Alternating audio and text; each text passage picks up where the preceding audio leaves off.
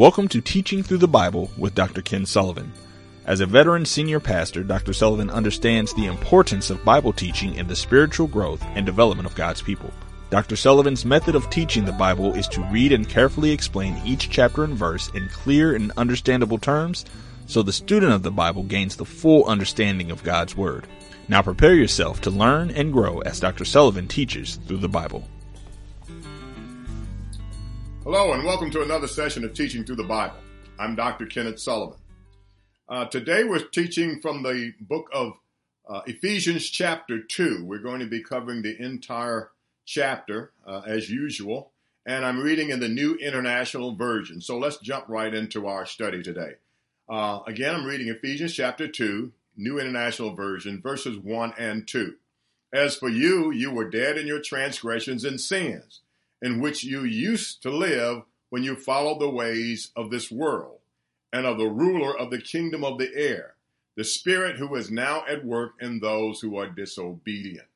So it's important. Paul opens this chapter of Ephesians, uh, chapter 2, by noting the fact that we were all at one time in sin. Everyone uh, is born dead in transgressions and sins and needs to be born again into life and godliness.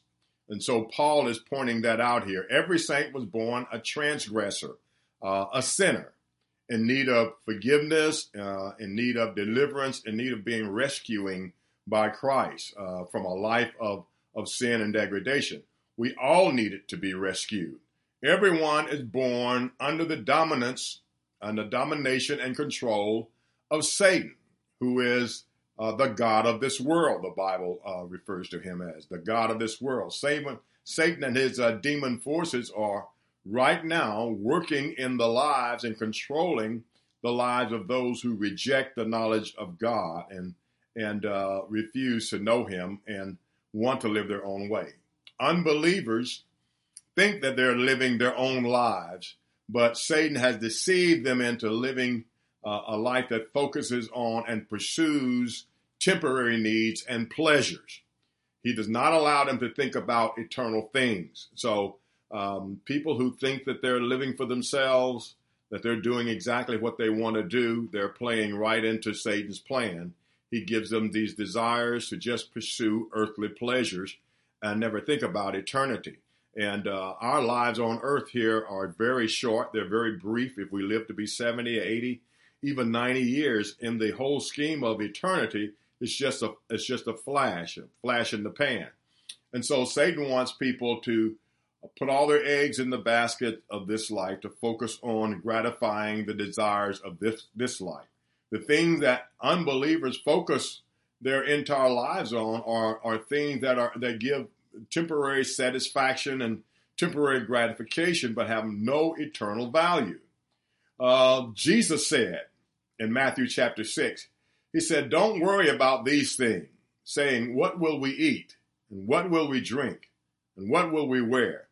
These things dominate the thoughts of unbelievers. But your heavenly Father already knows all your needs. Seek the kingdom of God above all else and live righteously, and he will give you everything you need. That's Matthew 6 31 through 33 in the New Living Translation.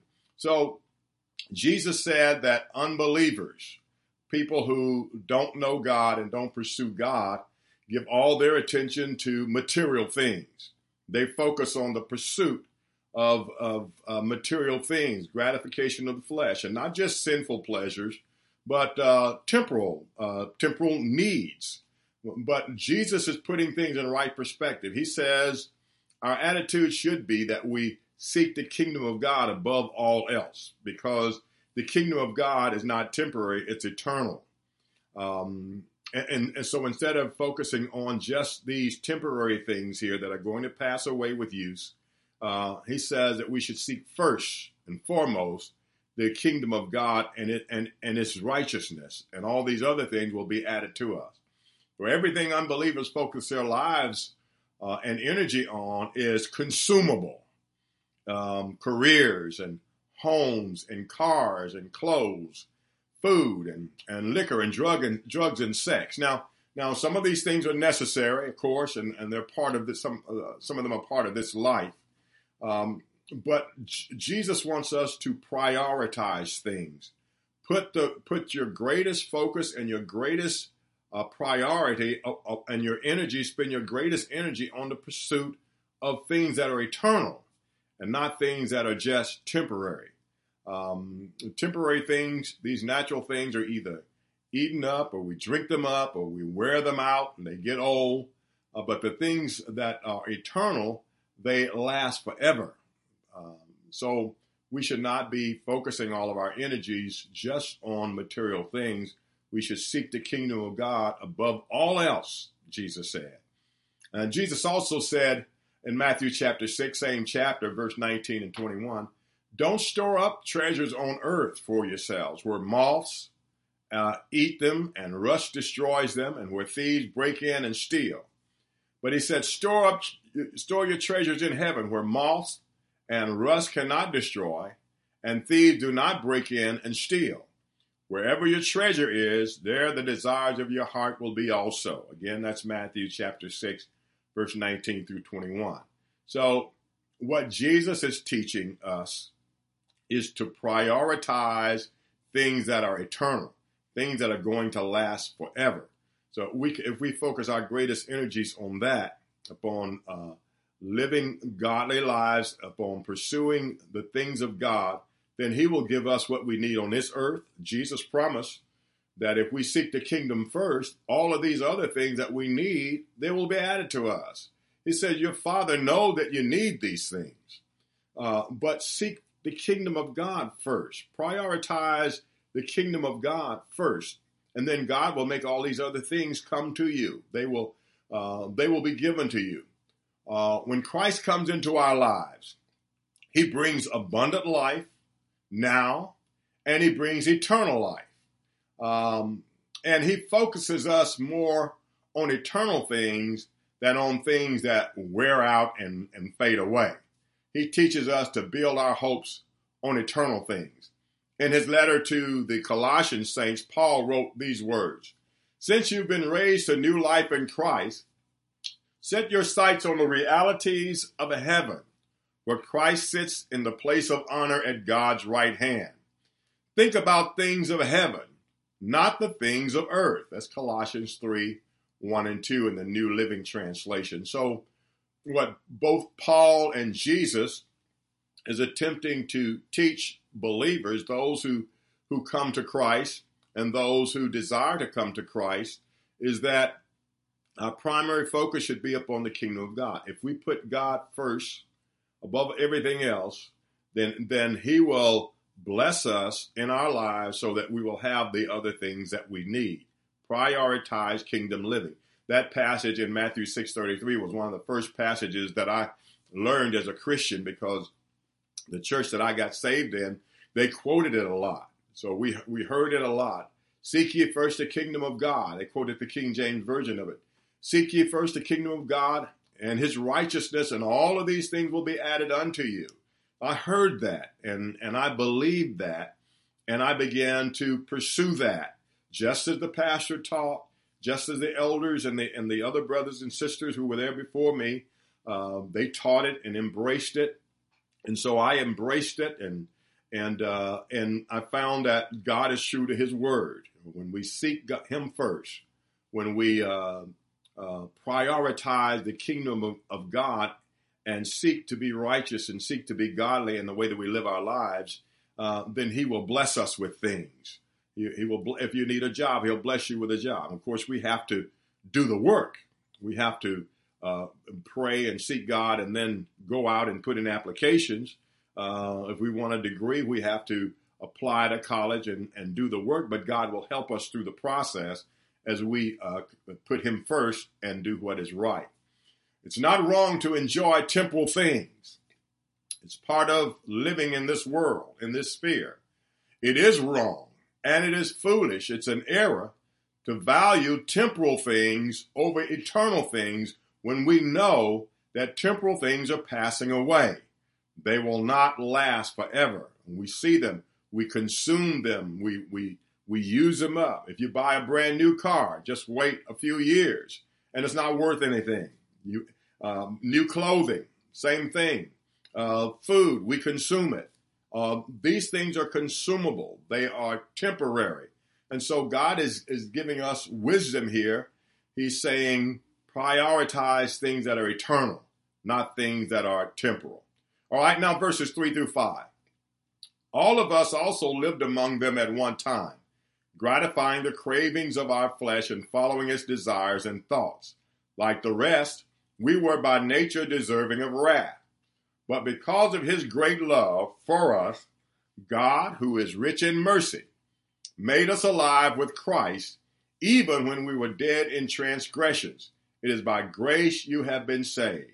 So, Paul is telling us that at one time in our, in our lives, all of us pursued temporal things. That was our primary goal to gratify the desires and the cravings of our flesh. And, and not just the lustful cravings of the flesh, but uh, just uh, to, to accumulate things, uh, to accomplish things so that we could get honor.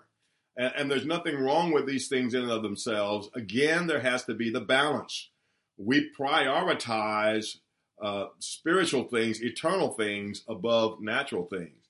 Well, be- before coming into the knowledge of the truth, every believer once lived a life that focused on gratifying these uh, cravings of our flesh and pursuing and possessing these uh, temporary things with and with no thought about eternal things. We we we didn't think about um, the hereafter and and uh, and and heaven and living forever and all of the things that the Bible promises us. Uh, new bodies. There's going to be a new heaven and, and, a, and a new earth. There's going to be the kingdom of God that's going to last forever, and and God promises that believers are going to rule over this under Christ. Those are eternal things. Uh, but before we came to Christ, we focused only on satisfying those cravings of our sinful flesh and following uh, its desires and its thoughts. That's what Paul says here.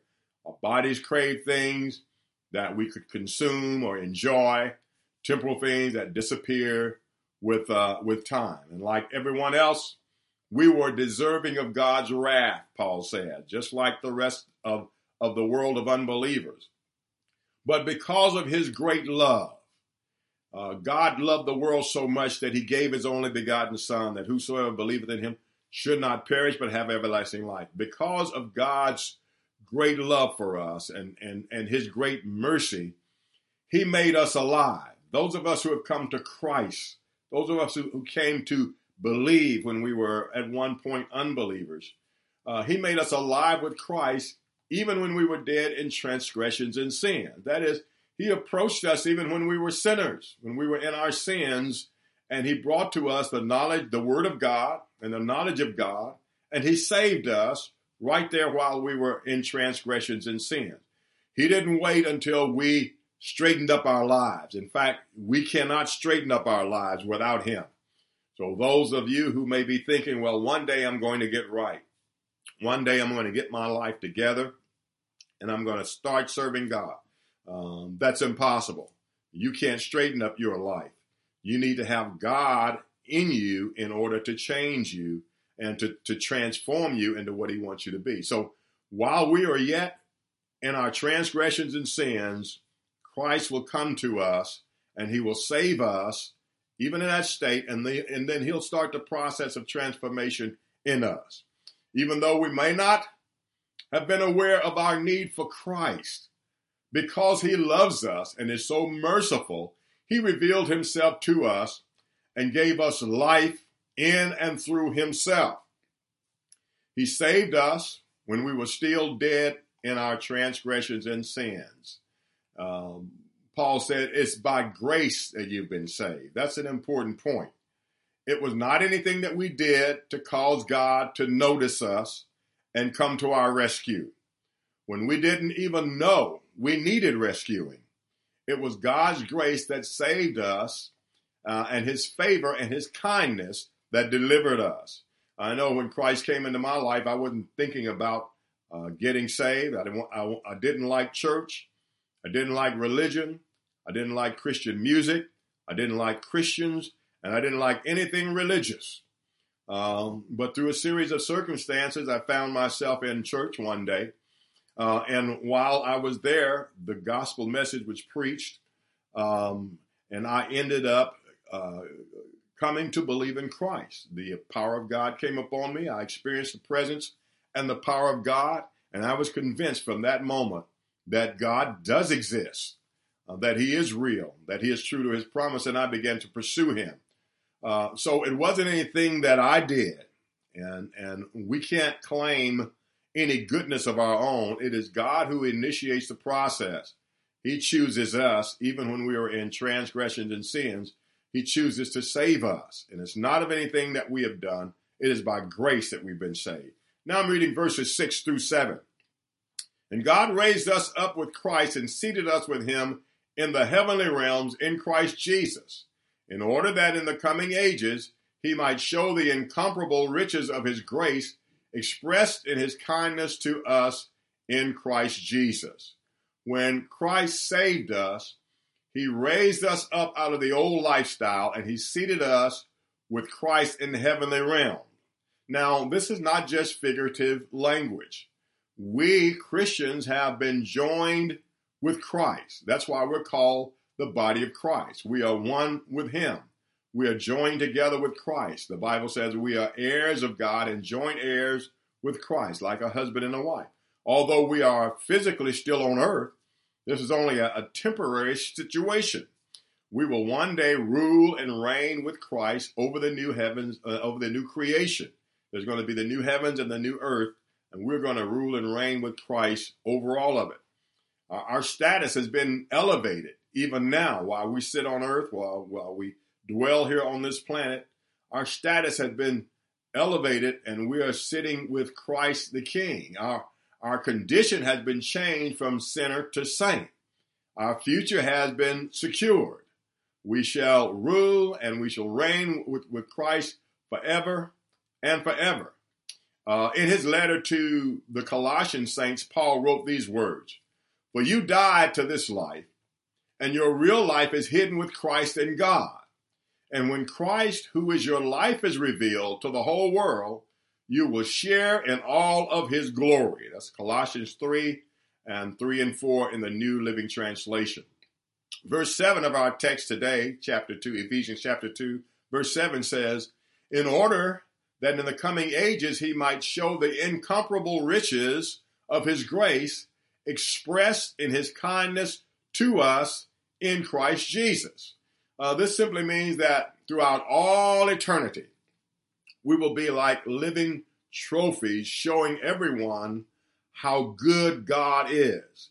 Uh, the angels will be able to look at us uh, walking around in the new creation with our new bodies and and uh, uh with glory um, uh, exuding from us and, and with God's goodness, and they will know that we were once sinners, we were once lost, and because of the blood of Jesus Christ, he rescued us out of our sins and gave us eternal life and brought us into the kingdom of God. Uh, 10 million years from now, we will be there for everyone to look at and, and everyone to see. We will be living expressions of God's mercy and his kindness and his goodness. Everywhere we go, we will be living expressions of how good God is. And he'll be able to point to us throughout all eternity uh, as testimonies of how good he is. God loved the world so much that he gave his only begotten son that we could be in the kingdom of God and in the kingdom of heaven and, and live in, in the new creation along with Christ and all of the saints and all of the angels. Now I'm reading verses 8 through 10. For it is by grace you have been saved through faith. And this is not from yourselves, it is the gift of God, not by works, so that no one can boast. For we are God's handiwork, created in Christ Jesus to do good works, which God prepared in advance for us to do. Uh, our salvation was not earned. It was given as a gift from God. We, uh, we didn't do anything to earn it. I said that earlier and it bears repeating. Um, if we act as if we were chosen because of some good thing we did, then we are boasting in our own goodness. Uh, we're insulting God. We're taking the glory um, for what He has done, and we're blocking His expression of kindness and grace toward us because uh, our salvation is an act of sheer kindness on the part of God. It is a, a, an act of love and mercy and grace on the part of God. We didn't have anything to do with it. It was God's doing. And so God should get all the credit. So don't tell someone that, you know, um, there were certain things I didn't do. I just didn't do before I was saved or, or, you know, it doesn't matter what you did or did not do before you were saved. You were under God's wrath and you were on your way to hell. And uh, it doesn't matter how morally good you were, you still were not good enough to merit heaven and salvation. But God rescued you out of your sins, uh, and He came into your life, uh, and He sealed you with His Holy Spirit, and He's given you an inheritance among those that are that are sanctified. So, uh, if we act like we were chosen because of something good we did, we uh, we do despite to the grace of God. We we rob Him of His glory. We were all sinners worthy of wrath, but because of his mercy and his grace, he rescued our undeserving selves from ignorance and from darkness and from the coming wrath. Now, in verse 10 of our text, it says, We are God's handiwork, created in Christ Jesus to do good works, which God prepared in advance for us to do, uh, according to God's foreknowledge. Uh, God knew who was going to hear his message when it was preached, or who were going to uh, hear it and respond to it.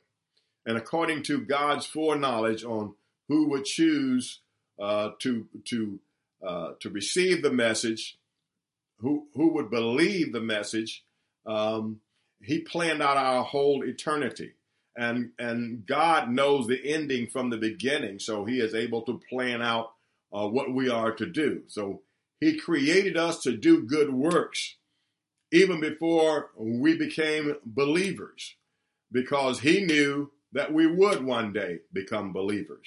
He knew who would and he knew who wouldn't. And according to that, he has uh, created us in Christ Jesus to do the good works that we're doing. So, whatever it is that you're doing now as a believer, whatever good you're doing, um, whether it's much or whether it's little, God created you beforehand to do those good works. He put it in your heart. He gave you the gift to do the things that you are doing. Um, because knowing that we will one day obey the gospel message that we heard, God planned out our future uh, in on earth here and in eternity. Now we are God's handiwork. Uh, the NIV says. Um, one translation says we are God's masterpiece. He planned out the good works that we're that we would do um, here and now and throughout eternity. Now, verses 11 through 13. Therefore, remember that formerly you who are Gentiles by birth and called uncircumcised by those who call themselves the circumcision, which is done in the body by human hands, remember that at that time you were separate from Christ, excluded from citizenship in, in Israel, and foreigners to the covenants of the promise, without hope and without God in the world. But now in Christ Jesus, you who were once far away have been brought near by the blood of Christ. Now, uh, that's a mouthful, and I want to unpack that. We Gentiles, uh, non Jews, if you are not a Jew, you are a Gentile. Okay? So we Gentiles were outcasts. God's covenant was only extended to the Jewish people, the Jews uh, and, and, and those Gentiles who converted to Judaism by being circumcised and keeping the law of Moses. Okay, a Gentile could convert, become a Jew, or become Jewish, um, uh, at least uh, uh come under the, the, Jewish religion by um, submitting to the rite of circumcision and by keeping the law of Moses. Now, Jews look down on Gentiles and they call them uncircumcised uh, Gentiles were excluded from Israel and shut out from God. Uh, but Christ came to rescue Gentiles and bring them into the family of believers along with the Jews. The blood of Christ was shed to bring forgiveness of our sins and adoption into the family of God. And so now we, uh, Jews and Gentiles, are made one. We are brought near. The Gentiles uh, were brought near. The Jewish people were already near because they had the oracles of God. That is, they had the Word of God, the knowledge of God. Um, they had the law and all of the ceremonies and all of the things that God gave to them as His chosen people. Uh, Jews had been, uh, uh, Gentiles had been excluded, but through Christ we were brought in, adopted into the family of God, and now both Jews and Gentiles are one in Christ. Now I'm reading verses 14 through 16. For he himself is our peace, who has made the two groups one, and has destroyed the barrier, the dividing wall of hostility, by setting aside in his flesh the law with its commands and regulations. His purpose was to create in himself one new humanity out of the two, thus making peace, and in one body to reconcile both of them to God through the cross, by which he put to death their hostility, their hostility. Now let me unpack that. The law of Moses, which was given to the Jewish people, the descendants of Abraham and Isaac and Jacob. Okay. The law of Moses was, was full of commandments that kept Jews uh, separate from Gentiles. God put these laws in place to keep the Jews from being swallowed up by the superstition and idolatry that the Gentiles were sucked into. Um, God's separation of Jews from Gentiles had nothing to do with race. Okay. It had nothing to do with race, but it had everything to do with religion. The Gentiles were idolaters. They were full of superstition and false notions about God. They worship many gods. Uh, they indulge in, in witchcraft and, and spiritism and all kinds of foolishness um, that was darkness. So to keep to prevent the Jews from sliding into that and being sucked into that, God separated them from the from the Gentile nations. He gave them the law uh, through Moses. Uh, he gave them the law, and and the the law, the Mosaic law, was full of prohibition, things that separated the Jews from the Gentiles. God wanted to keep the Jews distinct and separate from the Gentiles, so they wouldn't get pulled into all of the stuff that the Gentiles was in until Christ could come. Okay, um, if if the Jews had gotten diluted or uh, sucked into the the uh, the Gentile, then the whole knowledge of God could have been lost. So God wanted to maintain the knowledge of God, the prophets, and all of the prophecies concerning Christ, and He wanted to keep a distinct people until Christ could come.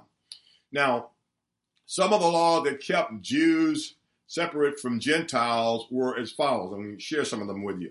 Uh, first of all, monotheism. Monotheism is the worship of one God. The Gentiles were polytheistic. That is, they, they worship many gods. They worship false gods. They made gods out of wood and, and stone and, and different kind of material, metal. And then they would bow down and worship these things. And and and they and in their idol worship, there would be demonic involvement because sometimes there would be supernatural things that would go on because demon spirits were leading them in further and further into into darkness and in unbelief. They were being deceived by demonic spirits. And so there was Satanism and there was witchcraft involved in these things. Um, and they worshiped all of these different gods. Okay. So, uh, but God taught the Jewish people that there is one God and they were only to worship that one God. So that's monotheism, and that kept them separated from the Gentiles. Uh, a second law was the law of, of marriage. Jews were commanded not to, to uh, intermarry with Gentiles because they would be drawn into idolatry. Deuteronomy chapter 7, verses 1 through 3 says, uh, Do not give your daughters to their sons, or take their daughters for your sons. And it goes on to say uh, they would seduce you into worshiping their gods. Okay, uh, so there was the the law of, of monotheism, and then there's a law of marriage, and then there was a law, the dietary laws. Uh, Jews were commanded only to eat certain kinds of animals that were designated as clean animals while Gentiles ate anything they chose to eat. That was another law that separated them. And then there was uh, the law of circumcision. Um, the Jews were commanded to circumcise their male children when they were eight days old, and Gentiles had no no such law. So the laws of Moses were put in place to uh, partly to separate the Jews from Gentiles until Jesus could come. There was that wall of division between Jews and Gentiles, and the Jewish people looked down on the Gentiles because they they thought of the Gentiles as as unclean, uncircumcised, heathenistic, and so forth, ignorant and superstitious, uh, which Gentiles were for the most part. Now Jesus Christ came, uh, and he uh, uh, saved the Gentiles. He brought the light of uh, the light of the knowledge of, of, of, God into them, and so he saved the Gentiles. And, and in his life, Christ fulfilled all the demands of the law of Moses uh, while he was alive. He obeyed the laws. Uh, no one was able to completely fulfill those laws except Christ. And Christ came, he completely fulfilled the laws. And then in his death and resurrection, he ended that old covenant of, with its laws of separation, and he brought in a new and better covenant that included Gentiles along with Jews as members of one new body. Okay, so Christ uh, took down the wall of separation, which was between Jews and Gentiles, which was the law. He fulfilled it, and the Bible says he nailed it to his cross and he took it out of the way. Okay, so now Christ brought, brought peace between Jews and Gentiles because now he saved the Gentiles along with the Jews, and now we're one body. Christ is our peace who destroyed the wall of hostility and division between Jews and Gentiles and made, Jew, made Jews and Gentiles one. Uh, in the book of Hebrews, chapter 8, verse 6, it says, But now hath he obtained a more excellent ministry, by how much also he is the mediator of a better covenant which was established upon better promises. Okay, so Jesus Christ came in, and that's Hebrews 8 and 6 in the King James Version. Jesus Christ came in and he um, fulfilled the old law, um, and then he brought in a, a new covenant, brought us under a new covenant that's established upon better promises. The old covenant promised the land of Canaan to the Jewish people.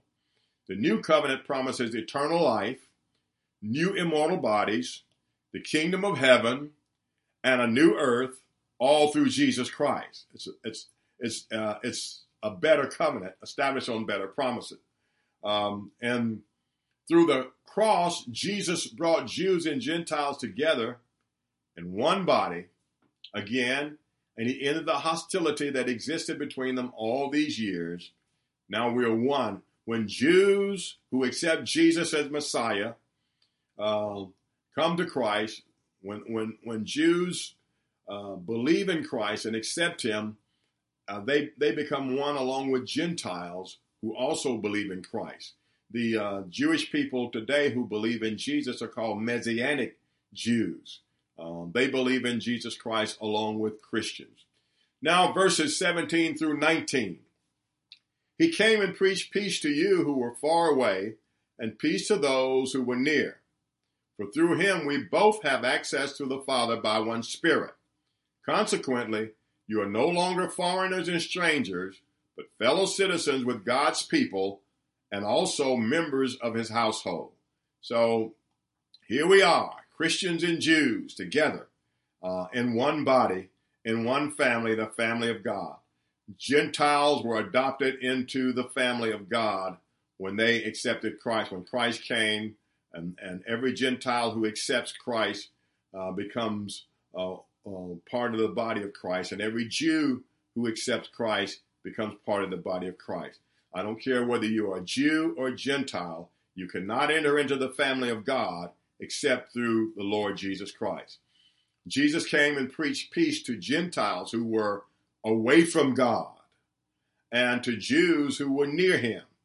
Now, Jews and Gentiles uh, both have access to God the Father by the Holy Spirit, but only through faith in Jesus Christ. Again, it's important to note that uh, neither Jews or Gentiles can come to God uh, can be saved, can can come into the family of God and Christ, except through Jesus Christ. Okay, we Gentiles were brought in by Christ, and we were made family. Now I'm reading verses 20 through 22. We're built on the foundation of the apostles and prophets with Jesus Christ Himself as the chief cornerstone. In Him, the whole building is joined together and rises to become a holy temple in the Lord. And in him you too are being built together to become a dwelling in which God lives by his Spirit. Now, this is symbolic language. Paul is using uh, building construction terminology to illustrate how God has built us into a holy habitation for the Holy Spirit. Okay, so we are uh, now the body of Christ. Uh, Paul uses the illustration of a of a temple um, that was built, and Jesus is the cornerstone, and the apostles uh, and the prophets laid the the groundwork or the foundation for uh, this building by preaching and teaching the truth about Jesus and and building God's church upon Christ. So um, sometimes the Bible uses the illustration of a body to show our oneness uh, together uh, in, in, one in, in Christ. Uh, to, here, Paul is using the illustration uh, of a building. Uh, we are like stones in a building, one uh, temple, and Christ inhabits us. So every new believer who turns to Christ is like another stone that's been added to that building. Peter put it this way. He says, You are coming to Christ, who is the living cornerstone of God's temple. He was rejected by people, but he was chosen by God for great honor. And you are living stones that God is building into this spiritual temple. That's First Peter chapter 2 verses 4 and 5 in the New Living Translation. Okay? So we are every Christian and every uh, Christian Jew or Messianic Jew, every person who believes in Christ and comes to God and believes in Christ becomes a part, become a living stone, as it were, uh, in this great building um, that is inhabited by the Holy Spirit, the Spirit of God in Christ. Okay? So we have something to be grateful for. If we're believers, we have something to look forward to. We have something to rejoice.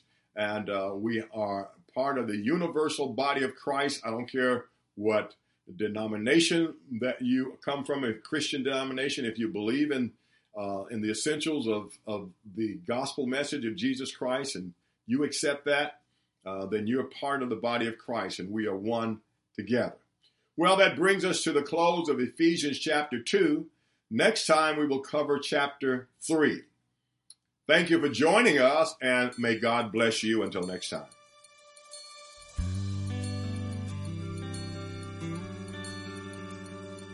Thank you for tuning in to Teaching Through the Bible with Dr. Ken Sullivan. We hope this program has benefited you in your Christian walk.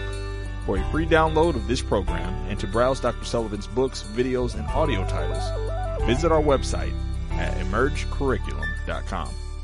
Please tune into our next teaching session on Vision Stream Network or listen on demand from our podcast.